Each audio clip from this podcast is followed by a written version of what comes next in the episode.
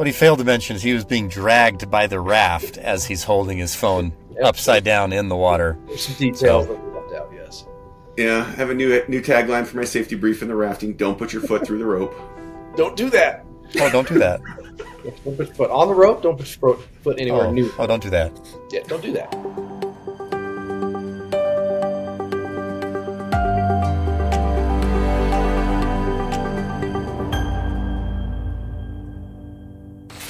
All right, welcome to Direct Connect. This is Nick Weber, joined today by Brent Casteganetto and Bryan Carr. How you guys doing? Not Very good. Bad. All right. Today we're going to be talking about recent audit experiences, kind of auditing in a post-COVID world. Now that we're back to normal, uh, whatever that looks like. What kind of stuff have you guys been up to in the audit or, or dealing with the auditor side of things? Um, Brent, what about you? I think you've had a couple recent engagements, we'll say. Yeah, yeah, interesting to see how the regions are, are, are varied in their uh, approach to an audit. And I'll give you a, an example that I've seen recently uh, in the last month or so. A client working in a, in a region, um, they're spread across multiple regions. They're part of the MRRE uh, scenario, and the region uh, has reached out to them nine months prior to the audit, asked them to complete the evidence request tool in order to use that as part of their uh, compliance oversight planning. So they're, as they're identifying and scoping the audit, they're actually leveraging the ERT and doing some type of micro audit. I don't know what you want to call it, but and maybe I'm a, you know I'm in a trapped in a booth and I'm a conspiracy theorist. But no, this is something I've I've actually seen uh, in, in recent weeks. What about you, Bryan? Have you seen similar?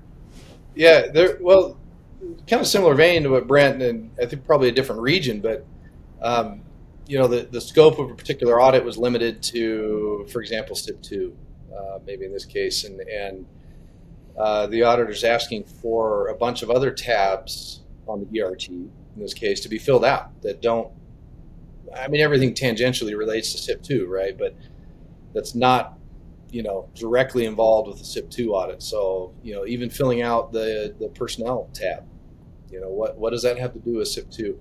Um, and, and, the response was somewhat similar to what Brent described. Like we're you know we, we want we want to have a, a, broad picture of what's going on, not necessarily to help them scope the audit, but I think to help them uh, develop some, some, questions and kind of some directions they may want to go.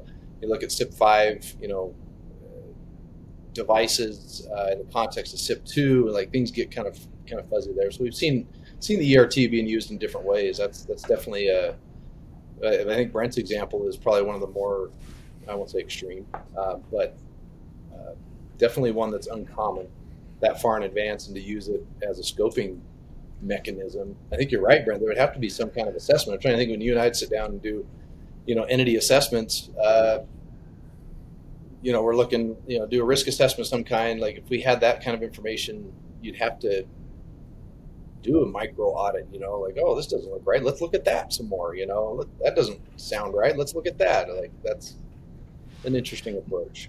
Not, not to mention, you know, think of the level of effort that is to put together. That's not an easy, not a trivial task, right? It, it takes a lot of effort, time, and energy to to gather that information, put it together in a compelling way, and then deliver it in the appropriate, you know, columns, rows, sections, and then the QA process. To have to do that nine months prior to the audit engagement, it just yeah. seems very, very odd. So, well, we we saw a lot of struggles, you know, as they've if they as they've done revisions to that ERT over the last couple of years. You know, even things that seem minor. To your point, um, it's a major deal to a lot of entities where how they're managing their data, how they're tracking stuff.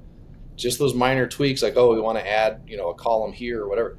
It's a it's a big deal. People really underestimate, especially NERC and the regions, underestimate the burden on the entities for a lot of that stuff.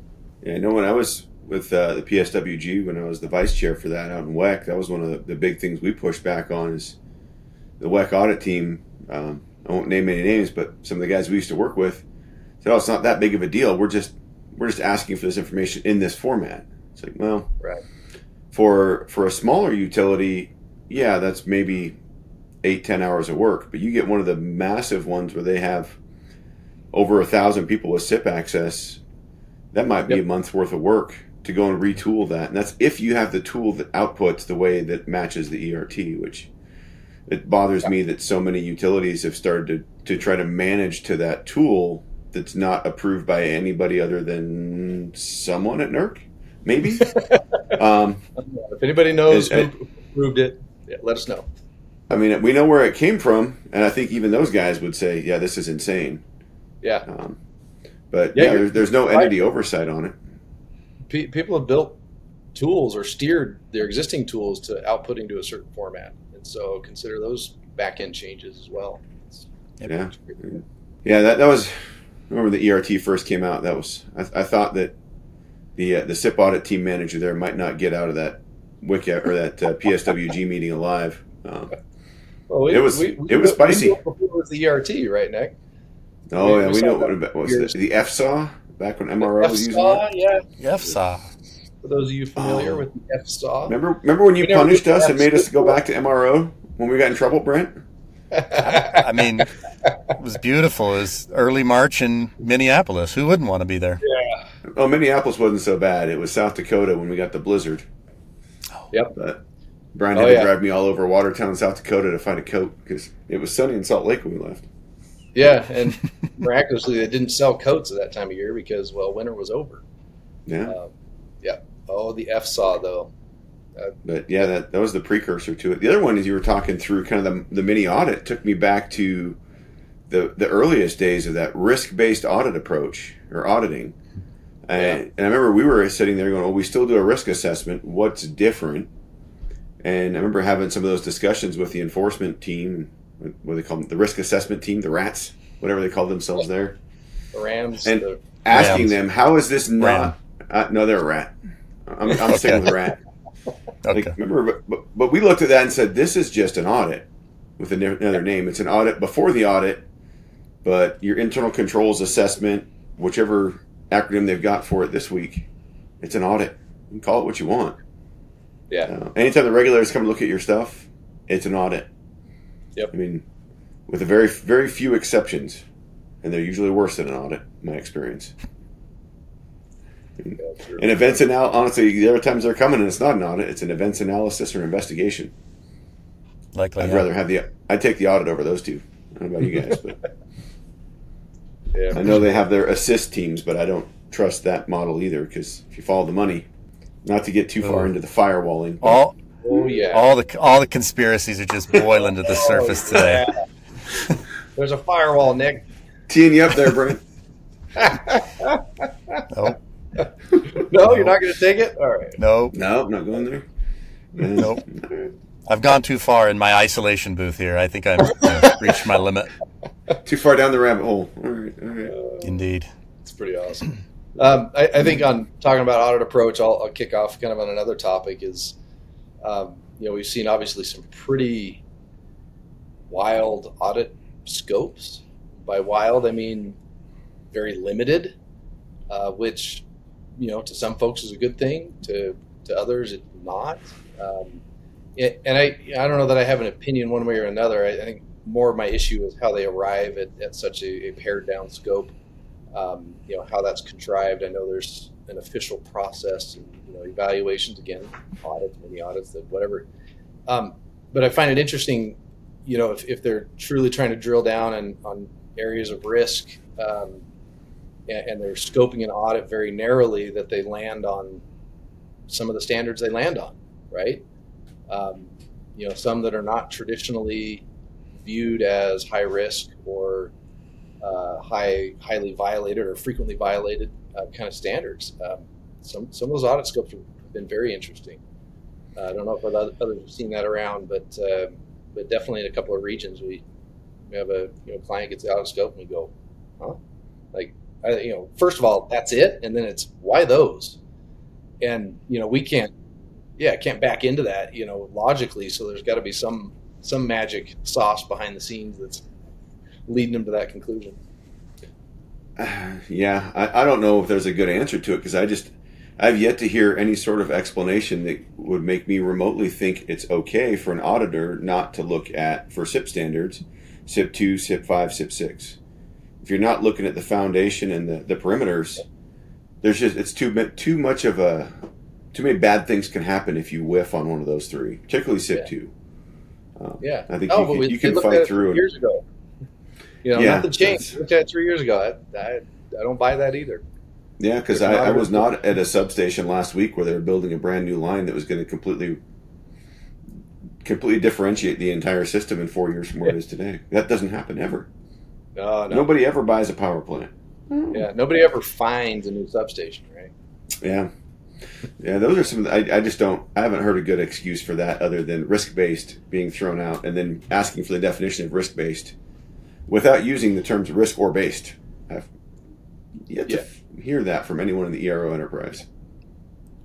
That's the challenging thing is, you know, we have no insight into that. And, and we've understood that process. We, we know that process. But right now, the outputs that we're seeing with the limited audit scopes, I'm seeing it too uh, with clients I work with, and just things that I would consider, and most would consider lower risk areas. It seems very interesting. Uh, I have seen them dig in significantly deeper into those specific standards now that they do have the time.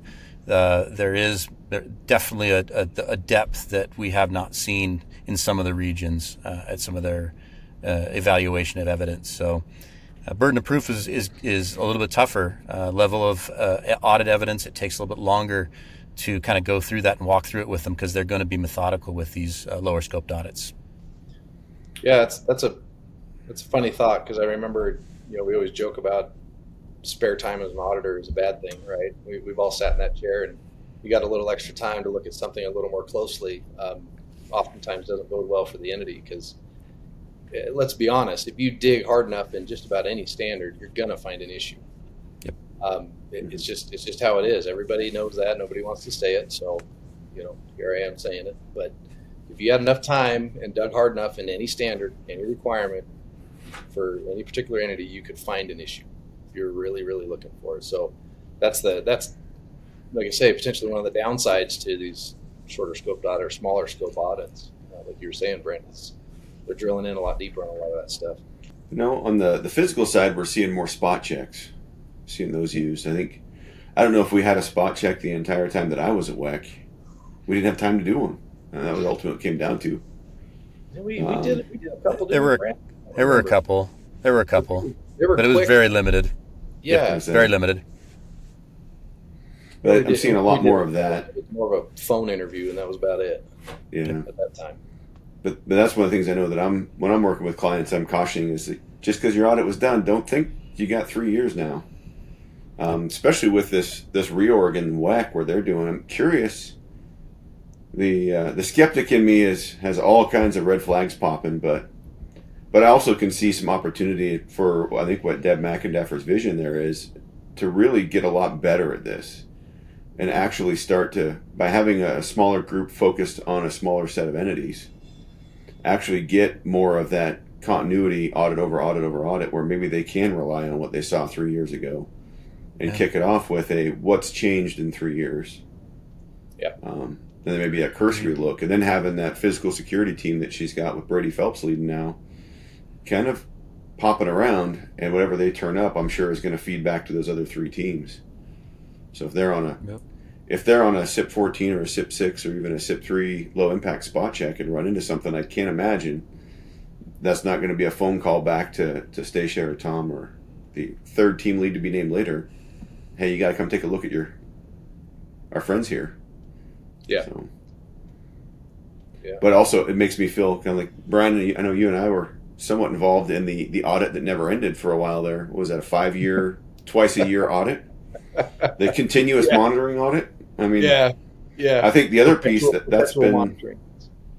that that model has now been tested and to a degree proven. So I think if you're if you're on the high risk or bad kids list, I think that's Yeah. gone from more of an empty threat to they figured it out. Yeah, It's not fun for anyone, but two or three standards at a time every six months. Yeah, it's it's a continuous. Well, and, and I think 2018 to 22? Yeah, yeah, but I, I think also it's be interesting to see if, if they're really going back. And I haven't I haven't you know done the analysis and seen you know where where the focus has been in, in this context. And what I'm saying is, you have an entity that has consistent issues in uh, pick a standard, whatever. Are they going back and targeting those issues to see if they've really been resolved? Or are they just taking the mitigation plan at face value? The entity saying, "Yep, we did all this fancy stuff. Here's some neat new paperwork."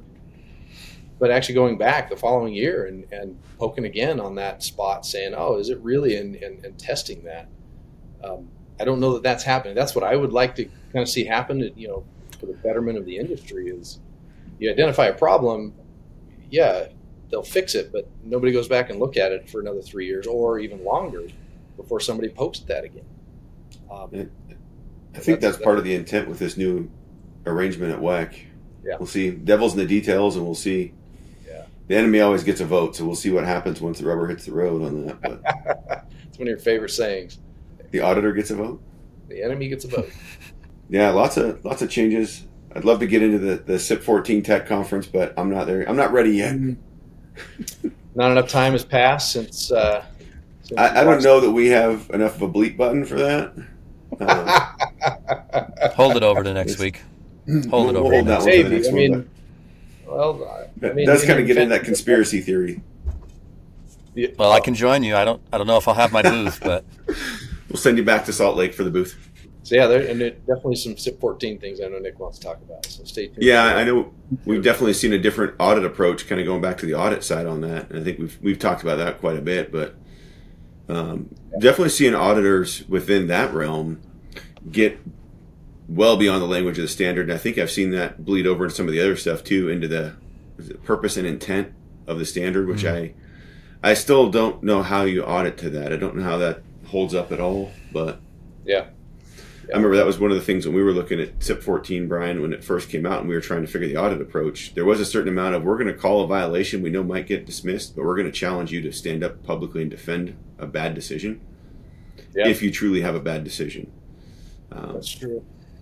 But I don't know what I'm seeing there is auditing to opinion. Um, yeah. But that's the way the standard was written, and no one to blame but the drafting team on that one, and everyone who hasn't put in a SAR since then. So I think we're all at fault to a degree on that one. Hmm. But I think that was the, the advice that we gave way back when was flexibility cuts both ways. Keep that in mind if you're on a on a drafting team. Yeah, but, or, or providing comments back. I mean, that's yeah. You know, there's there's obviously plenty of opportunity whether they listen to it or not, but yep. You, you see you see flexibility. That's not necessarily a good thing. Any other thoughts for what we're seeing in the audit world or out of the regions, kind of in that post COVID back on the road piece? Uh, so, some of the old things are starting to crop back up. Like uh, we, we, I think we touched on on a previous episode, but you know the the number of DRs that you're getting, you know, some of that stuff is still touted uh, out there. You know, oh, we only had you know 18 data requests in our auditor. You know, like there's there's this imaginary metric that maybe 15 years ago had some merit, but for a very long time, um, really doesn't hold a lot of water. So you know, if there's people still holding on to that urban legend that you know the lower, lower uh, DR count that you have is good, the higher DR count that you have is bad. Um, it it varies so widely now, um, depending on a lot of different factors that don't use that as a metric you're reporting to your management. Like, yeah, we made it through this audit with six DRs. Well, okay, it was you know two requirements in your audit. Woohoo! Um, so yeah, I don't know that that one I still see coming up, just as a yeah. as a pet peeve, I guess we can call it. There's there's a lot of people marching to low number of DRs, low number of DRs, and like their you know their job as a compliance manager or anything else is tied to this. Hey, got we got out of this with a very low number of data requests. Either you got lucky, the auditors were tired, lots of different things. Lots of different things can play into that data request number. So, Brett, anything from you? Nothing else from me. It's I'm been a fun discussion. See, it's taken me back.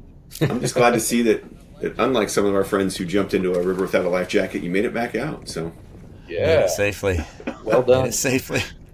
How's the leg, Bryan? oh, it's doing good. Leg's healing okay. up good.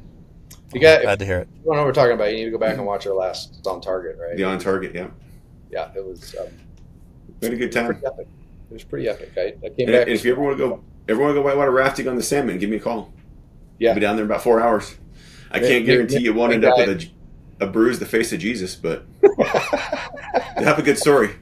Nick's a great guy. He'll take you through the rapids backwards. It's a great experience. Or sideways, even sideways sometimes.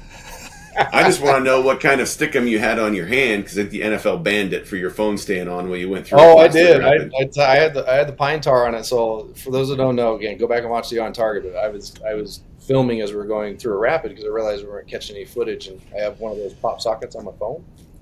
so I, I I had apparently as I went overboard, I had the death grip on the phone as I went over, and I came up with it, and uh, it's a testament to both the pop socket and the waterproof claims of the iPhone. It, uh, it survived. What he failed to mention is he was being dragged by the raft as he's holding his phone yep. upside down in the water. There's some details so. that are left out, yes. Yeah, I have a new new tagline for my safety brief in the rafting. Don't put your foot through the rope. Don't do that. Oh, don't do that. don't put your foot on the rope. Don't put your foot anywhere oh. new. Oh, don't do that. Yeah, don't do that. Stop doing stupid stuff. That's going on. Yeah, there we go. That's got to be it. that and the other. Well, we have the other shirt too, but we can't talk about that one yet. No, that's Archer After Dark. After we gotta save that one. We gotta save Katrina's shirt for for another time. Yeah. Yeah. All right, guys. Well, thanks for joining us. Thank you. Uh, have a great time. Take care, guys. Yeah, appreciate it. Thank you. See you.